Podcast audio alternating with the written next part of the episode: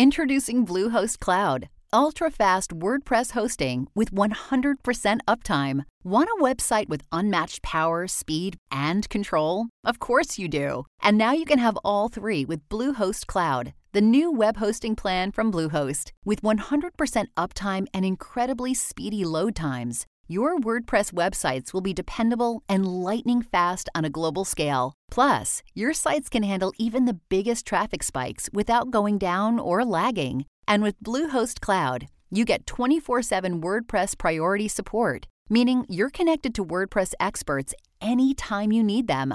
Not to mention, you automatically get daily backups and world class security. So, what are you waiting for? Get Bluehost Cloud today by visiting Bluehost.com. That's Bluehost.com. This episode is brought to you by Saks.com. At Saks.com, it's easy to find your new vibe. Dive into the Western trend with gold cowboy boots from Staud, or go full 90s throwback with platforms from Prada. You can shop for everything on your agenda, whether it's a breezy Zimmermann dress for a garden party or a bright Chloe blazer for brunch. Find inspiration for your new vibe every day at Saks.com. Hey all! As some of you may know, every so often we reboot an older episode, clean up the audio a bit, and send it back out to y'all. In honor of the Guggenheim exhibit Hilma af Klint Paintings for the Future, recently becoming the most visited exhibition in the museum's history, we are re releasing our episode on her, which first aired on September 17th, 2017. And of course, a quick shout out to all of our patrons for making the Art History Babes possible, and our producer level patrons, Sarah Sawachka Dalton and Teresa Rogers. Don't forget to check out our partners, artandobject.com, for all your art news. That's art, A-N-D, artandobject.com. Please enjoy our episode on the abstract painter that talked to ghosts, Hilma af Klint. The Art History Babes. Welcome to the podcast. I'm Corey. I'm Jen. I'm Ginny, and we are the Art History Babes. What's up, babes?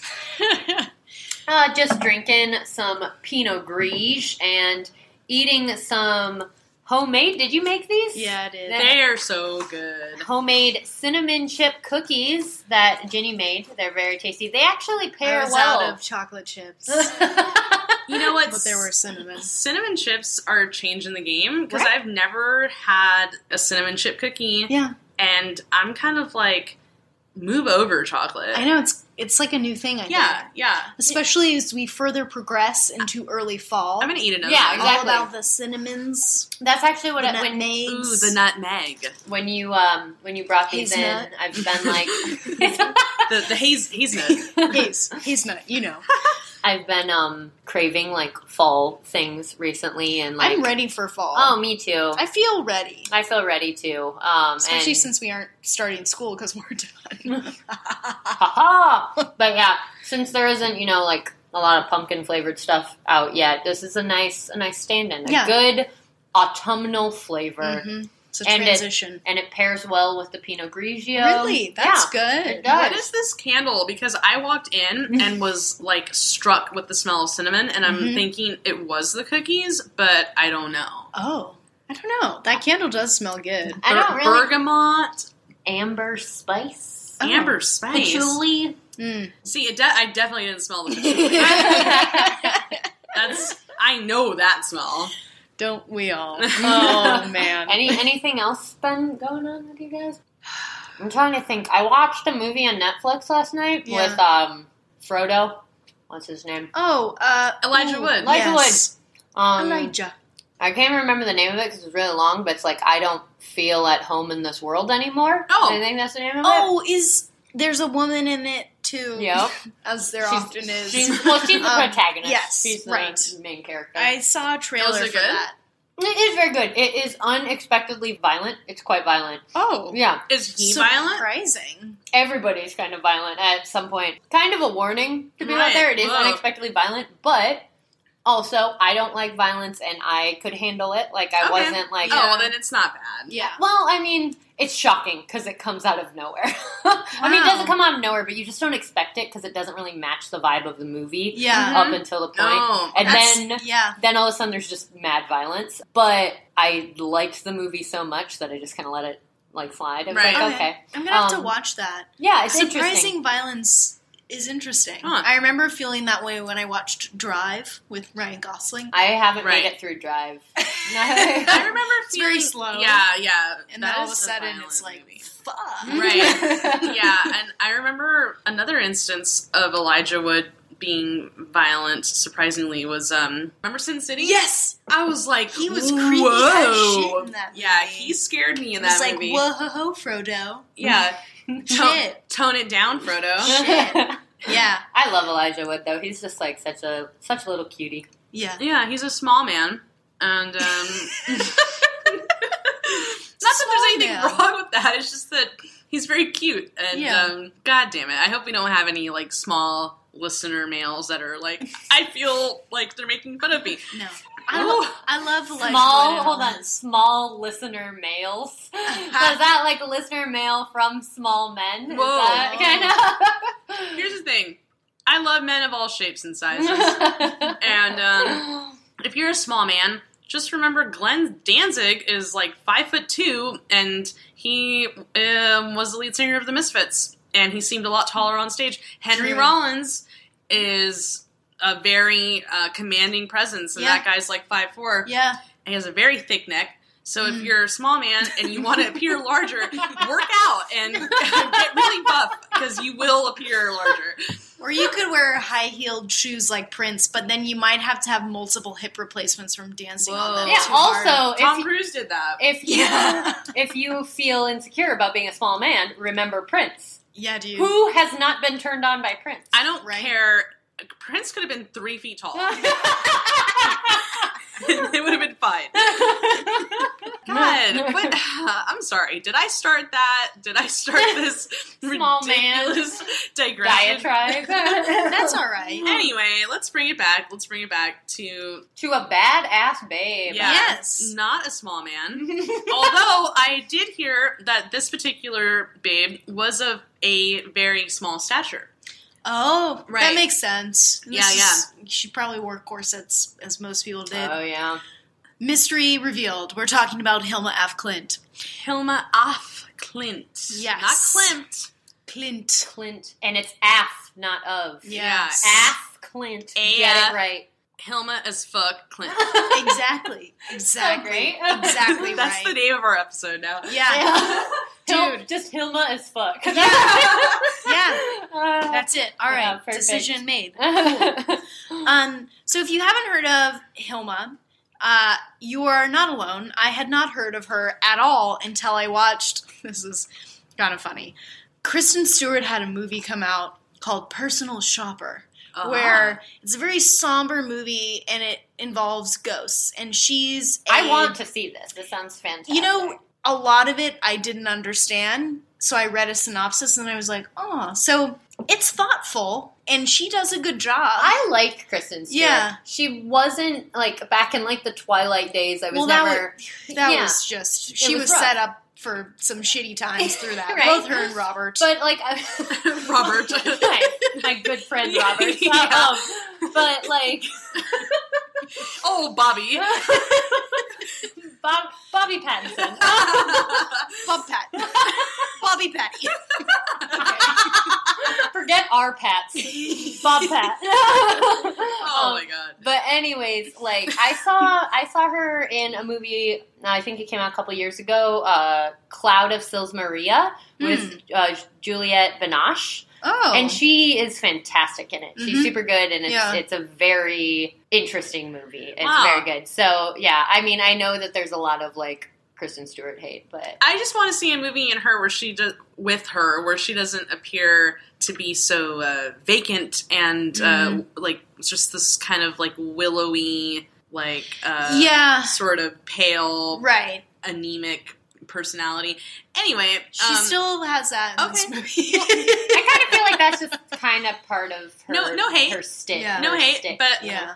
again, I digress. What is uh, So personal shopper, she's a kind of pale, sad person. Okay. but uh, sh- she has some reasons to be. But she's a medium, psychic, so she can talk ah, with spirits. Dope.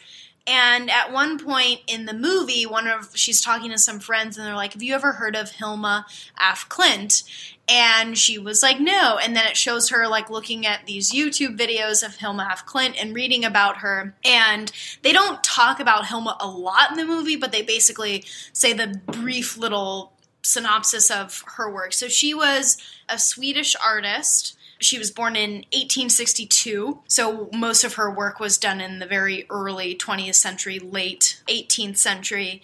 And she was herself a medium and made these very abstract, in many cases, large scale, like up to 10 feet large, paintings primarily that she said were commissioned and kind of controlled by this divine other realm. So she was able to connect into some spiritual realm, and these paintings were dictated to her. So she was painting under almost like possession, kind of. Dope. And when I heard that in the movie, I was like, is this for real? So then I started looking it up, and it is. It's really interesting, especially because she died in 1944 uh, when she was 81, and she had in her will, her will stipulated that her work could not be uncovered and revealed to the public for 20 years after her death. Hmm. That's so interesting I on wonder- so many levels. I wonder what the significance of the 20 years was. She felt at the time that no one would be able to really understand her work and felt that having it unveiled in the 60s in the future, for her, the future, uh, people would understand it more. That's so. Whoa. That's so she was paying point. for the future, y'all. I know, but like, the spirits probably told her. like, Yeah. Yeah. Probably. Probably. like, so I watched some videos on her, and definitely this theme of her being very ahead of her time in so many levels was kind of repeated, and I, you know, totally agree. And that's kind of part of what's interesting about her work. But now, like, put piecing together that that twenty year mark landed in the '60s, Yeah. like that is fucking weird, Right. Because this work is like perfect for what Mm-hmm. happened culturally in the '60s, Right. Even though it was that because up until then it was stored in her family's attic. And she made over a thousand works had over a hundred notebooks where she had drawings in there notes about her seances that she had her kind of journey in this process of being a medium artist. But really none of it was even that discovered in the 60s. Like it took time for her work to be recognized by people. The first public showing of it was in 1986 at a show in LA themed on the spiritual and art. And then in 2013, there was an exhibit called Pioneer of Abstraction, and they have a correlating video on YouTube that we'll link that has a lot of information about Hilma. And so in correlation with this exhibit at the stock at the museum in Stockholm, that was like the first large scale show of her work. Just last year, London's Serpentine Gallery had a uh, showing of her called Painting Unseen. So really people are still discovering her. So you know, all these paintings for decades were not looked at by anyone. And then even when they did come back out, it took some time to get kind of traction with that. But it's really, really interesting, her whole process. So a little bit more about that. The thing that's incredibly interesting about her, you know, the pioneer of abstraction, why she's called that is because many of the works that she made, the majority of them, were made before these pioneers, other pioneers of abstraction that come to mind, like Mondrian, Kandinsky, and Malevich. So she was really ahead of her time in like more ways than one, especially as being a female artist um, in the early 20th century. She was trained in art. She was mostly at the time women were allowed to go to art school. They were mostly allowed to do portraiture and landscapes. And it was believed at the time that women could only copy or reproduce art. They could not create anything new. So, really, What? be, yeah. I'm like triggered. Oh.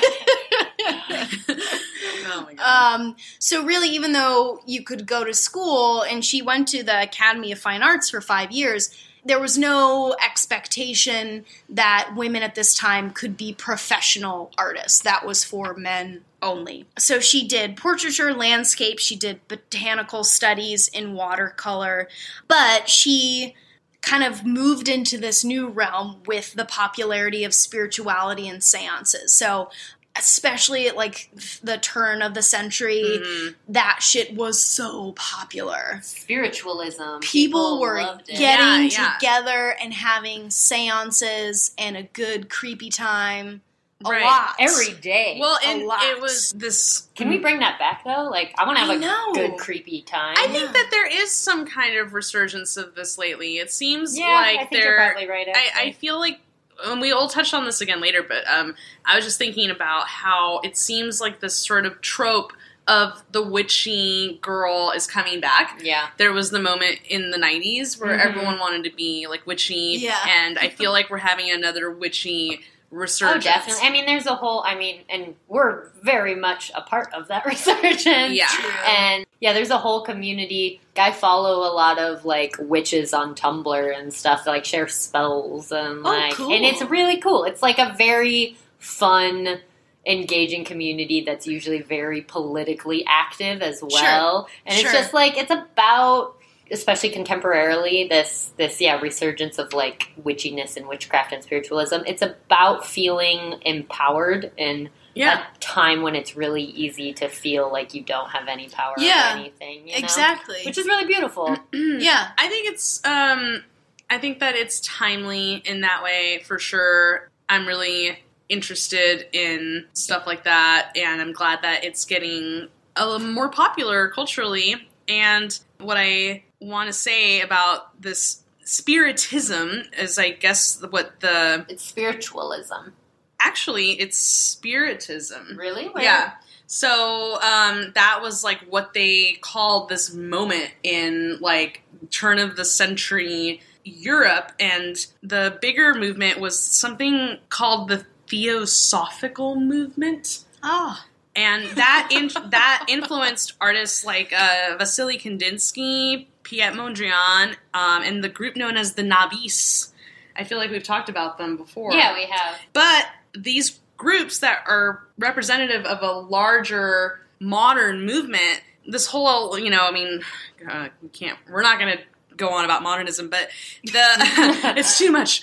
But uh, modernism was really characterized by looking for the new, and a big part of that was searching for new forms of like spiritualism. And these artists started to look to spiritualism in their art or somehow finding an escape from this rapidly changing society. So it seems to kind of make sense that we're Definitely. experiencing a resurgence of that. Sure. Um, Yeah. because shit's crazy. Yeah, Yeah. definitely. Um, just clarity's sake, Googled it. Both are right. Spiritism or spiritualism, both dealing with the same thing, like seances. Right. Those kind, and and those those terms were both used at For this sure. 19th century time Yeah. frame. Right, Yeah, yeah, yeah. right, okay, yeah. I think I. Uh, well, the reason why I said spiritism is a that was just what I saw in the thing. that Yeah, I and. I just knew it as Right. spiritualism. So Right. yeah, we were both right.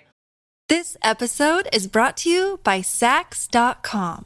At Saks.com, it's easy to find your new vibe. Dive into the Western trend with gold cowboy boots from Staud, or go full 90s throwback with platforms from Prada. You can shop for everything on your agenda, whether it's a breezy Zimmermann dress for a garden party or a bright Chloe blazer for brunch. Find inspiration for your new vibe every day at Saks.com. Another day is here, and you're ready for it. What to wear? Check. Breakfast, lunch, and dinner? Check. Planning for what's next and how to save for it?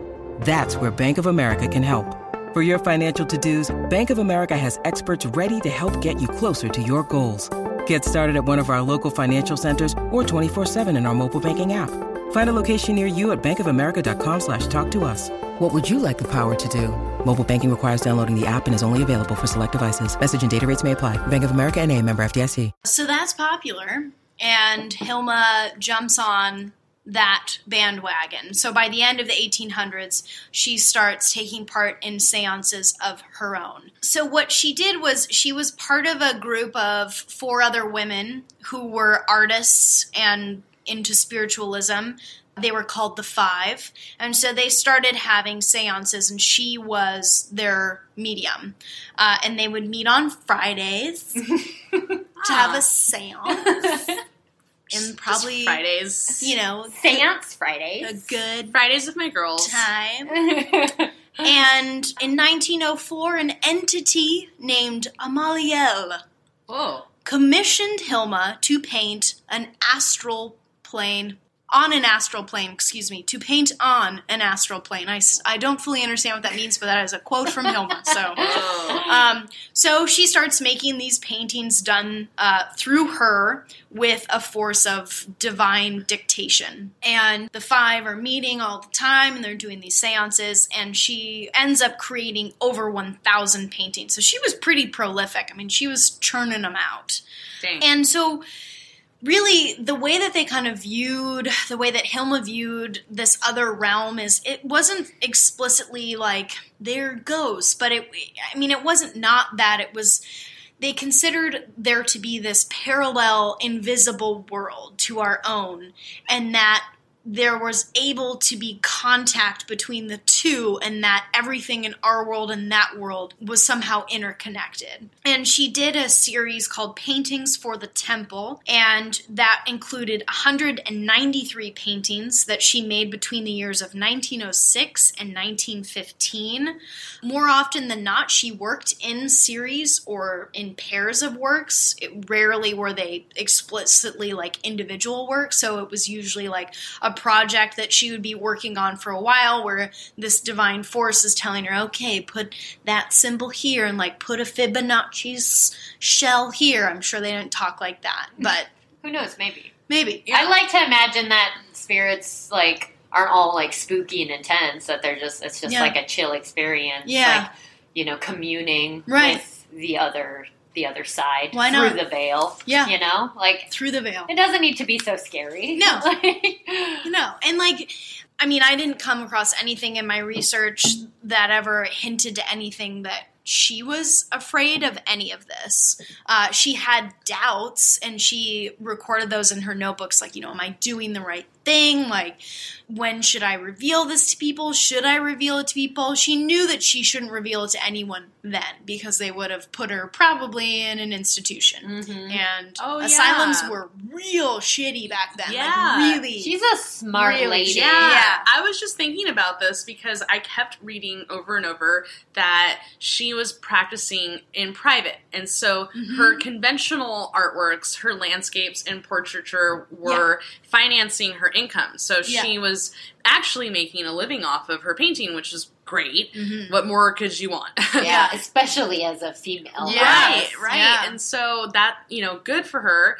But I kept wondering, huh, you know, I wonder why she was doing these things in private, wondering if maybe the spirits told her it had to be private or Mm. whatever. But you now that you mention this whole like fear of being institutionalized, that would scare me way Right? more than whatever any spirits are saying. Yeah, Like, it was super logical, and and I think just the fact that her work is very abstract and out Yes, there. yeah. for sure. It's like she's she got was the wandering womb. Yeah. Yeah. But she just like was also smart enough to know that doing anything avant-garde probably wasn't going to be taken seriously because she, She was a wasn't a, man. Yeah. Yeah. Yeah. So like even even the whole institutionalization thing aside, like no one was going to take her seriously. Yeah. Most likely. Right. Oh, no, bummer. no, no one was. But smart lady. But Mhm. totally smart. But it's real. I mean, we'll put up a lot of images, but it's incredible looking at these works. I mean, she was doing shit that for the time is just hard to believe that Mhm. it happened. Yeah. Like she would depict like cosmic dimensions, micro dimensions, like zooming in on atoms. A lot of the images in her paintings look like you're looking at something through a microscope and just like zooming in on little Mhm. germs or microbes or Pro- whatever. yeah. Yeah, her stuff is so like yeah, microcosmic, macrocosmic, Yeah. which I like get off on that stuff, like uh, the trying to map the universe by Right. like zooming in and then zooming out, Yeah. and like she's doing that in this very abstract, beautiful, Totally. colorful Spiritual way. Totally, Yeah, so cool. totally. And um, in 1906, she started using letters in her paintings, which also for the time, like to us now, that's like, oh, letters in your painting, sure, yeah. but at the time, that that like was not that was not really done at all. And these letters or symbols had specific meaning that she applied to them. So when you would see the letter U, that meant spirit. Um, the letter W meant matter. So when she combined the two, it meant matter developing from spirit. And she was also really interested in Dude, depicting. That would be such a cool tattoo. that would. Oh, that'd be Yeah. Yeah, and they're like cool letters. They're Mm-hmm. stylized. And she was also really interested in depicting the phases of life. So she shows the phases of life for um, man, for woman, and also dealing with this concept of different realms. So, like our realm and then this spirit realm. And um, she has a really cool painting that we'll put up called The Swan. And it has in two like registers of the painting a black and a white swan that are like coming together. So it, it's showing in a lot of ways that while we may look at things as very black and white, like, you know, our world and then the world beyond when you die or whatever is running parallel to our world, but that they are in fact connected and that you can make contact to this other side. And she does it in really interesting visual ways like through this painting of the two swans and so these symbols and images act as doors to this other world realm. So we can get like a little glimpse of what she was able to somehow tap into. Uh, she also made a series of watercolors called the parsifal series. And it recreates sort of the sense of her own journey as being a medium painter.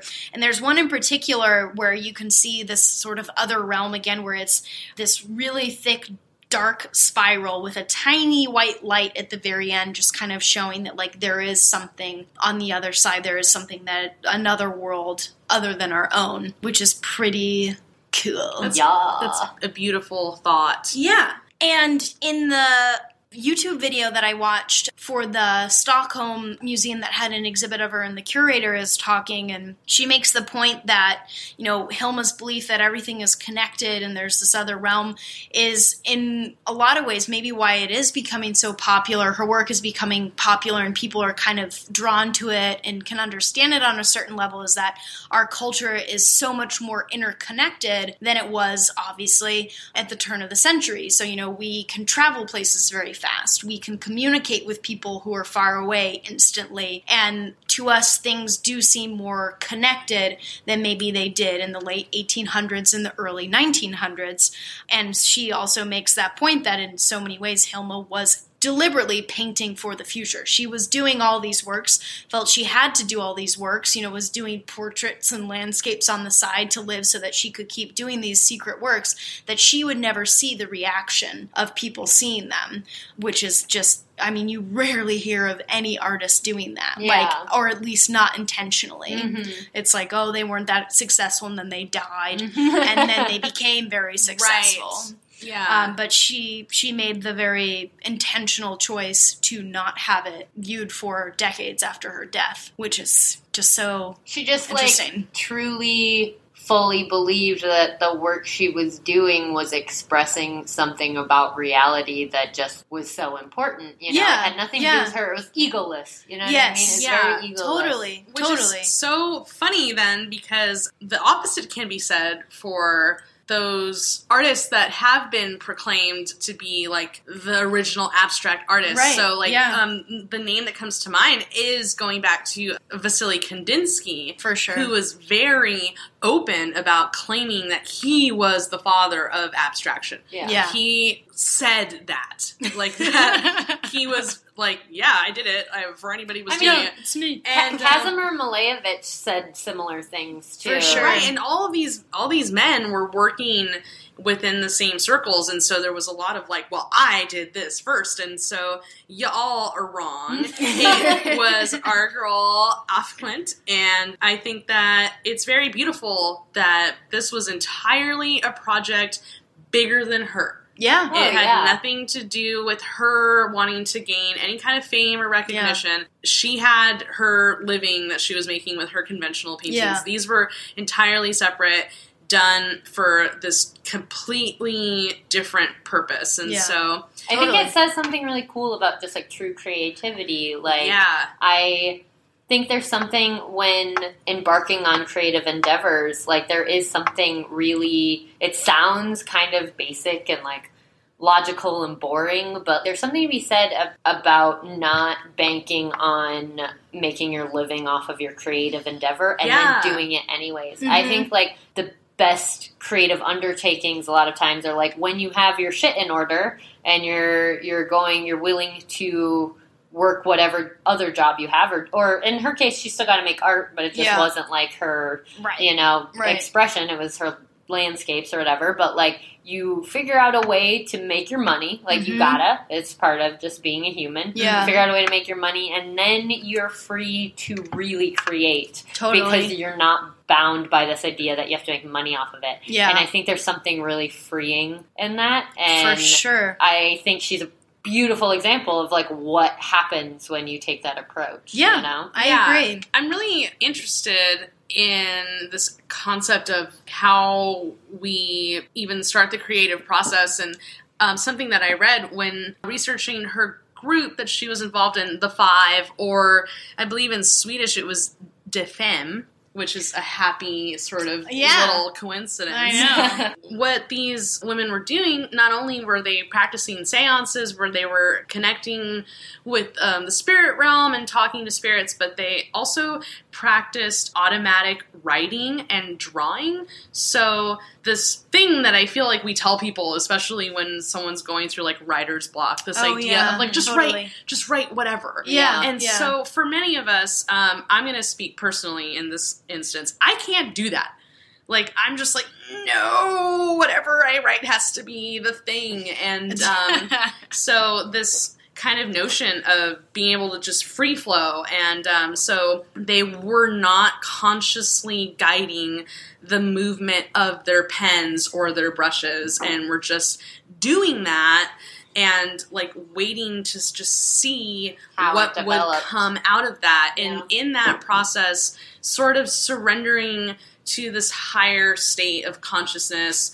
And in this instance, um, letting the spirits move their pen and being a medium. I mean, you're you're tapping into a concept that's like really big right now, like psychologically in philosophy, which I think you use the term even flow, uh, Mhm. flow states. Ah, Um, is- even flow. if you're unfamiliar, you should Google flow states or ah, Jason Silva is a contemporary philosopher. He was he was the dude who he hosted he hosted Brain Games. Ah. yeah, he's yes. very he's he's very lovely and full of energy and very passionate about what he does, but he's also pretty brilliant. Like he has these YouTube series where he gets into flow states and he just does free flowing philosophy basically. Say his name again? Jason Silva? Jason Silva. Yeah, Okay. I'm a little obsessed with him, but um Is he cute? he's very cute. I knew it. he actually he um he dated um Heather Graham for a hot Oh. minute, yeah. Man, she Um, gets everything. Oh, he's cute. Isn't he? Um, oh, yeah. He's an American Venezuelan television personality. He's so much more than that, Google. Oh, look at his little. Oh, look at his little face. That's a cute picture. Um, anyway, Okay. he does a lot of these. I, I can't remember exactly what he calls them, but they're oh espresso shots. That's Oh. he calls these videos he does on Aw. YouTube like philosophy like espresso shots. They're just these like short like three to five minute videos, and he just like and they're beautiful. Like it's usually like Whoa. with like a sunset in the background or something Oh stupid. I know, but he just like gets into a flow state, and he just. He just rolls with his thoughts about existence and reality, and he's brilliant. he expresses himself. Yeah, right. He's something. Um, He has good words and a good face. yeah, And a good for brain. real. If um if this somehow makes it to him, uh, please come My on our show. Yeah, I mean he's a content creator, so maybe we can make that connection happen. Yeah. Because yeah, he's pretty Hi, amazing. Jason. But but going back to what I was saying, we're all just crushing hard. Like I'm getting kind of flushed, to be honest. Yeah. Anyways, so he and he's not the only person talking about this at like right now, but flow states are this idea of you're in a zone of creativity and it's where your skills that you've already honed, like your your hours of practice, come Right. out in these moments. And I relate to it a lot as like a hoop dancer. Mm-hmm. Like if you're familiar with hoop dancing at all, like it's very based in flow. It's it's a lot of it is it's not choreographed for the most part. And you practice your tricks and you try and get new tricks down and you put the hours into the practice, but then you just put your music on and you make something really cool happen. And sometimes it doesn't work out that way, but sometimes you get into what is like what is called a flow state where you feel it and you create something that just seems to flow together and happen and you couldn't recreate it if you tried you know? It just it just happens. And so these creativity flow states i, I think have become an interesting phenomenon that people are looking at more and more. Yeah. whether it's writing whether it's visual art whatever it is because it seems to be those are the moments where all that practice and all that hard work erupt into something very beautiful Yeah. and unexpected Definitely. and I think that's 100% what they were doing. yeah. I want to know what the other ladies were doing. You know? Yeah. there was five of them. Um, I know that the exhibit, I think in Stockholm, had some of the works of some of the other women, but I think Hilma was the one with the largest oeuvre. She was the most prolific. Is that how you say it? I that? hate You that know, word. I I don't thought I thought it was oof. I love typing it out, Right. but I hate saying it. it's a word that we have used. Actually, didn't It's we a have? snobbish art history word I think we meaning had- body of work. Right. How do you spell it? O E V R E? I think so. I believe so. That's Oof. Oh, I knew I was. I knew I got it right. Um, But- it wasn't oeuvre? oh, Ovre? So, um, I think we had a professor one time. I forget who. One of our professors was like, "Don't use that word. I hate that word." It I'm is. It is a totally snobbish, super history word. pretentious, but we're we were Sometimes you gotta use it. yeah, and we weren't using it pretentiously. We're Yeah. actually kind of laughing at it because Yeah. it's it's silly, Yeah, but yeah, and sometimes it just fits. Like, right? Because um, body of work sounds like yeah, if you're a writer, that can be a, that can just weigh a sentence down Mhm. unnecessarily. So yeah, body of work is. if I, if I ever open a massage parlor, I'm going to call it body of work. I like it. Very clever. Very clever. oh man! But yeah, So, I mean, Klint, it's crazy that I learned about her through a fucking Kristen Stewart movie. I movie. know. I didn't know that this person existed at all, and Uh, yeah. I had seen one of her works multiple times, like on just many different platforms, and I always liked it. I was like, "That's a dope painting." really, I I've just never heard of this lady. no, but like that's that's what I'm saying. Neither had I, because I'd seen the painting multiple times, and I always assumed that it was a, a dude that made it. Oh, I mean, so patriarchy. exactly patriarchy. It is in At all of again. us. Like, Dang it! doesn't matter how feminist you are, you're still susceptible to it. So. Oh. Um, and I did. I assumed it was yeah, like a Kandinsky or something along those lines. Right, because a lot of them look like Kandinsky. But I mean, yeah, but beautifully their own thing, but definitely totally. definitely similar. they're yeah. so much more like delicate. They are. Whereas Yeah. Kandinsky Yes. has a lot of, um, I feel like Kandinsky's even so, in some ways, maybe a little bit more representational. In Well, some of his work. Kandinsky, Yeah, Kandinsky I mean, had yeah. synesthesia, and a lot of his works do remind me of like musical compositions. They Oh, remind me of music right. happening. That's a really Totally. cool thing. Totally. Like, Yeah. um, Yeah, yeah. So in that sense, they could, in a way, be representational. It's like music happening, you know, coming from an orchestra that is Right. turned into something visual. Right. Um, Oh man, I'm glad I don't have that. Could you imagine being at like a death metal concert? Oh. Just like, oh, get me out of here! Wow. Yeah, that, could, that could be intense. It'd be sensory overload. oh man, it already is. When you need mealtime inspiration, it's worth shopping Kroger, where you'll find over 30,000 mouthwatering choices that excite your inner foodie. And no matter what tasty choice you make, you'll enjoy our everyday low prices, plus extra ways to save, like digital coupons worth over $600 each week. You can also save up to $1 off per gallon at the pump with fuel points. More savings and more inspiring flavors make shopping Kroger worth it every time. Kroger, fresh for everyone. Fuel restrictions apply. Look, Bumble knows you're exhausted by dating. All the must not take yourself too seriously and Six one since that matters. And what do I even say other than hey? well, that's why they're introducing an all new Bumble with exciting features to make compatibility easier, starting the chat better, and dating safer. They've changed, so you don't have to. Download the new Bumble now. I wanted to talk about this thing, and um, this is something that I don't know if we've ever talked about, but I was reading about af Klint, and I started to think about not only how there's already difficulties faced by women in every creative field, but especially 20th century painting, we really don't pay a whole lot of attention to women artists. Not we, like we do, but we, the collective we. And even Um, sometimes we don't. Like, Yeah. yeah, and we should. I feel we, us, we. the art history based we. yeah, yeah. Um, try to spotlight women artists when we get compelled to, and so we're very compelled to right now. And and you know we're gonna work more on on evening that out, but also we're gonna also work on being really fair because I feel like we've spent a number of episodes talking about problematic men. We're Yeah. gonna- there's some problematic ladies out there too, so you know, but that's for another episode. But We should. That would actually be a really fun one. Just problematic ladies. I know that could be like interesting. they are out there. Yeah. Where I was going is that not only is the art world largely defined by men, but there's this sort of tendency to take art that has connections to the mystical and occult um, not seriously. Yeah. Like it's totally. not serious. It's just, oh, it's this fanciful thing.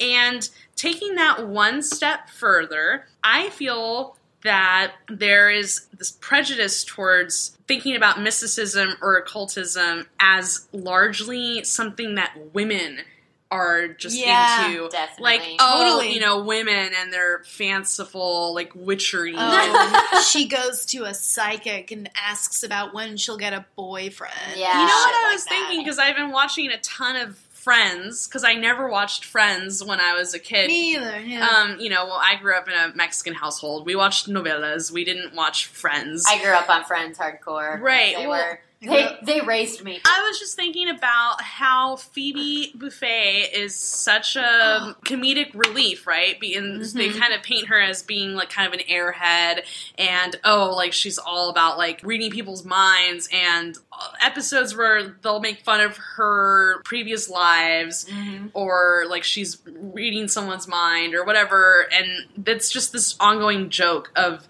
the woman who's into mysticism, and- right. Definitely. and um, that still holds true today. Absolutely. And especially like when you're, you know, spiritualism and all that. I mean, men were into that shit too. yeah, definitely. Um, much. And it was culturally acceptable. Men and women were both involved in it. And then that would actually be very interesting to look at the decline of that. for Huh. sure.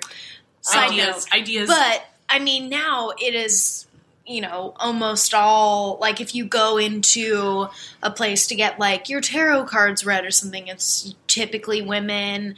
In my experience, Uh, no, um, I was just gonna say that there's an episode of Stuff Mom Never Told You from a while back, oh, and they talk about there. I mean, there's legitimate numbers how tarot card readers are very overwhelmingly female. Yeah. However, magicians, like theatrical oh, on stage magicians, almost all men. all men. Yeah. Think about that for a second. huh? The tarot card like reader. to showboat.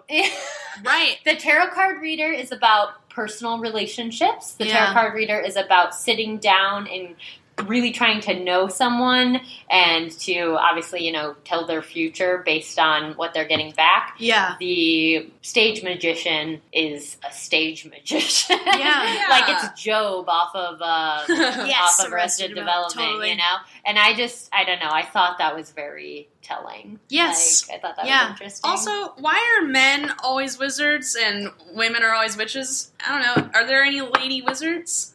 Um, wizards are always like so cool and powerful, and then witches are like this evil like hag and Well, I mean, that's just the patriarchy. That's that's your God, answer. I mean, like patriarchy. because I mean, I think we're you know, there's that's part of the attempt to shift the concept of witches into being this really positive, powerful thing because we should do an episode on this like around Halloween. I think, like, Yeah. witches and stuff and the history of it. But We think about Like- this stuff all the time. we do. I actually Really? almost did my thesis on Oh, representations of witches. I remember. I still You would like to do research on just it at do another thesis, just, just for you. I might. I might. Just Um, do it. But the thing about witches is like, yeah, so you have wizards and then their female counterpart, quote unquote, which should be witches. But like witches went through centuries of persecution Yeah. and they were looked down upon. And a lot of times, really, all a witch was, all a witch was in the past, was a woman who had knowledge of medicine. Mm. And they were like uh, midwives. You know, they had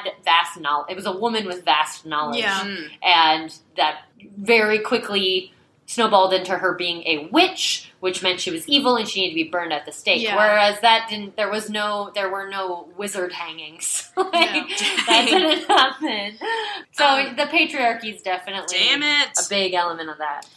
another um, person who comes to mind who was heavily into occultism and was for uh, many many years not considered uh, not taken seriously as an artist is our favorite Mhm. witch Yoko Ono. Yeah. Yeah. And was that in the Dali episode where we said that she wanted to buy a lock of his hair and he gave her grass because he was afraid she was going to cast a spell on him? yes, yes. Just might be my favorite thing in the world. She was probably the just like, shit. damn, yeah. foiled. But I just love that Salvador Dali believed in Yoko Ono's power that much. Yeah, like, hell yeah, yeah, he was should. scared. And, Like- and that's the thing too, because when you look at people who, like, you know, men, women can be too, of course, of course, but just for this example, I'll carry it through. Like, men who are like, oh, you know, she does spells and is interested in that, and it's so strange, but a lot of times they're afraid of it. Yeah, right? but it's also, they're afraid of it, so that means some part of them Thinks, thinks. it might be real. Exactly. Yeah. Exactly. So it's like you're talking shit, but at the end of the day, like you think that there might be something there. Yeah. And I mean, that's powerful in itself, you know? Sure. Ah, man. But um, okay. yeah. no, that's a good point about Yoko. And I mean, Hilma af Klint. I hope Yoko knows about her. I'm I sure bet she does. Right? I think Yoko Yeah. Ono knows about Everything. everybody. Like Maybe. Yoko Ono has the secrets of the universe. So I need to look back. Okay, what was the name of that spiritual being? Amaliel. Amal- Amalio. Amalio, who came to Hilma. He probably or she or maybe it's beyond a he or a she. And Yeah, it's, you know, yeah. Non-binary Amalio. I doubt spirit. it's. I doubt it's gendered. Amaliel probably has come to Yoko as well. Dude, okay, so Wouldn't I be want surprised. ask her. So this is an idea that I really like and I kind of hold on to. And it comes from this TED talk by Elizabeth Gilbert, who she wrote Eat, Pray, Love. Oh yeah. Um, and she's lovely. She's like an amazing woman, like very just powerful, independent writer lady. And she has just a lot of very interesting things to say. You should watch her TED talk. It's really good. But she talks about the history of the concept of the genius. And she talks about how at one point in history, and I love this so much, at one point in history, people weren't considered to be geniuses. They had a genius. Oh. So if you were if you were visited by your genius that night, Ah. you you created something of Whoa. genius. Yeah. So it took the pressure off of the human as being this otherworldly thing because maybe that day basically the takeaway message is you as a creative being if you want to be creative you have to sit down and do the work whatever Yeah. you're, you're writing art dance whatever yeah. you have to sit down and do the work some days your genius will show up and some days he won't or she or she yeah or them. yeah, yeah. they exactly. So this idea, like, it just reminds me of what you're saying about Hilma af Klint, because in some ways, maybe this this spiritual Mhm. being that moved through her Mhm. was her genius, like moving Yeah. through her. Could very well And be. I was like, I don't know. Yeah, Amalia. yeah. She was just lucky enough to know her genius's name. you Yeah. know? Man. I, I like that idea. I do too. I, it brings me comfort. yeah. I like it. I like that. And I like Hilma. I like Helma. I hope that you guys will like Helma. Check out the images. She they is are a trip. There's They're some so really cool. amazing ones. There's some that are very geometric. They look almost like diagrams, and then others that look so organic. Yeah. like like like we said earlier, like you're looking under a microscope. and some of Yeah. them mix it together. Like, Yeah. it's Yeah. so there's a lot great. of like mathematical like geometry like there's some fibonacci shells she throws in there and yeah it's really cool Um, yeah, I've already so like I'm getting ready to move into my new place that I'm super stoked about. And once I have the money, I'm definitely investing in like a large size quality print of a Hilma af Klint yeah piece because they're just I'm kind of thinking I'm gonna find some of the secrets of the universe if You I might- if I look at it long enough. you really you really, might, could. and you should let us know. Is that is that all we got to say about her, babe? Or- Yeah, yeah. I, I feel as if the rest would be superfluous. Um, you just got to look at the work. Yeah, I, I mean, there probably is more to say. I like we all said, um, we're all really new to her, unfortunately, because Very intrigued. yeah, because she hasn't somehow hasn't been taught in Yeah. our mo- modern classes, and and she's kind of under the radar. So I'm definitely excited to do more research on her. Totally. Like I want to know everything there is to know about this Yeah. woman. i think there's at least one book out about her but Nice. We could we could new. write the next one. sure why not Art history babes do Hilma Klint. Be Yeah. on the lookout for it in the future. as fuck Klint. That'll be the name of the book too. All right, listener mail. Okay, this one comes to a very sweet listener of us, or a very sweet listener of ours named Emily. Um, she is a huge fan, and I think she follows a lot of us on like our personal Instagrams. yeah. and, like, Emily, I'll I post like emotional ass shit all the time on my Instagram. She's like, like I support you. yeah, she likes everything I do, and I'm like, thank you. Thanks, Um, thanks like- Emily. And I, I, I don't know about you guys, but I follow her back, and she's just lovely. i'm so bad at instagram so if anyone requests me and you never hear anything i'm sorry i just i'm not i'm not good at Yeah, this J- Jenny's not not really our social media go to. You you try though. You you try. You do, you do some stuff. It's good. It's good. But Emily wrote us subject. Finally, hello there, babes. Y'all, you are my favorites.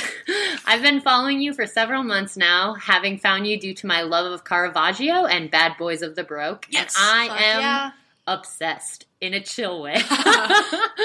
you may recognize me from our interactions on social media, both on Twitter and Instagram. Yes, we do. A historian by training, I've loved art history ever since I took a class in high school, which was surprisingly wonderful considering my high school was in the middle of a cornfield in Indiana. whoa Midwestern babes, yay! I got to take another course in my senior year of college, and it's been a hobby and interest of mine that has persisted. As I mentioned, I love Caravaggio as well as Gentileschi.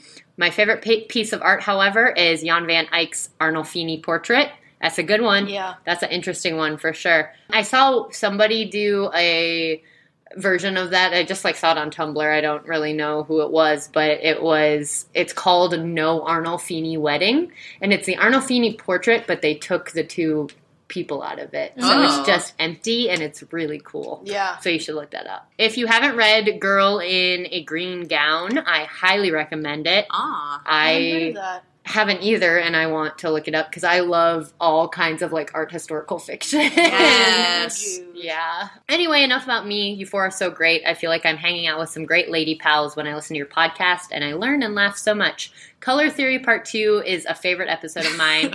But- Lord. Oh, that episode. that was like over a year ago I know. God, Holy that was back when we were getting like wasted in recording the podcast. I am turnt in that episode. And that was a that was a fun one though. That was well. I mean, I hope we have more episodes It- like that. We will. We just obviously can't do it all the time because that wouldn't be good for our health. But we were going hard in grad school. yeah Let's see. But there's honestly never been one I didn't love. I've been meaning to write you for a while to tell y'all how much I love the podcast as well as all of you. Stay golden, babes. XOXO, Emily. P.S. One word merch. Um, Yeah. yeah. Coming at you, we are gonna have it's it's di- gonna be basic. It's gonna be uh, the st- the starting of of our merch. We're not gonna have a ton of stuff, but we're gonna have t-shirts and mugs and canvas bags. I think starting Tits. Totes. Totes. Magoats. Magoats. we got totes. We're gonna have the coolest totes. Yeah. Um, so we'll have a few a few merch items um, on our website at the beginning of September. Definitely be on the lookout for that, and that's something obviously we hope to grow on as well and Yeah. come up with new designs and Yeah, things. yeah.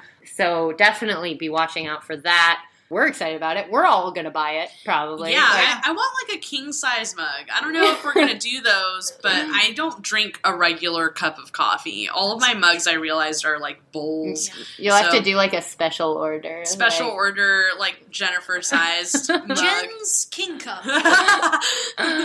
but yeah, so be on the lookout for that. Also, things to be on the lookout for. We have launched uh, Patreon exclusives, which means if you can't get enough of the art history babes, well, guess what? You have the opportunity to have more of the art history babes. Anyone who donates to us on Patreon, if you become a patron of ours, every month we will be having exclusive bonus episodes little mini episodes, little bonus minis. like, I don't know. They, they're so small. bonus Little- small thing. I don't know. Little baby guys. I mean, in in the realm of like a half an hour, so not like Yeah. tiny, tiny, but um, just, Just small guys. Just smaller guys. Yeah. And and we'll have those available once a month for you, extra content, no matter what you donate. So get on our Patreon, patreon.com slash art history babes. You know all of our social media stuff. We're out there. Every Yeah. single one of them, you can find us. Write us a review on iTunes. yes, They're we lovely. love those. They're really great. yeah. So please do that. Am I missing anything?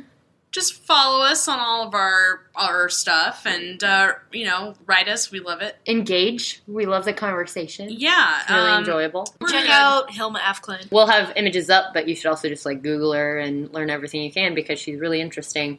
And yeah, I think that's all we got for today. So thank you so much for listening to this episode about a totally badass babe. Yeah. Thanks, guys. Thank you. Thank you, Amaliel. The art history babes. Yeah, dude. Who has not been turned on by Prince? I don't Right. care. Prince could have been three feet tall. it would have been fine.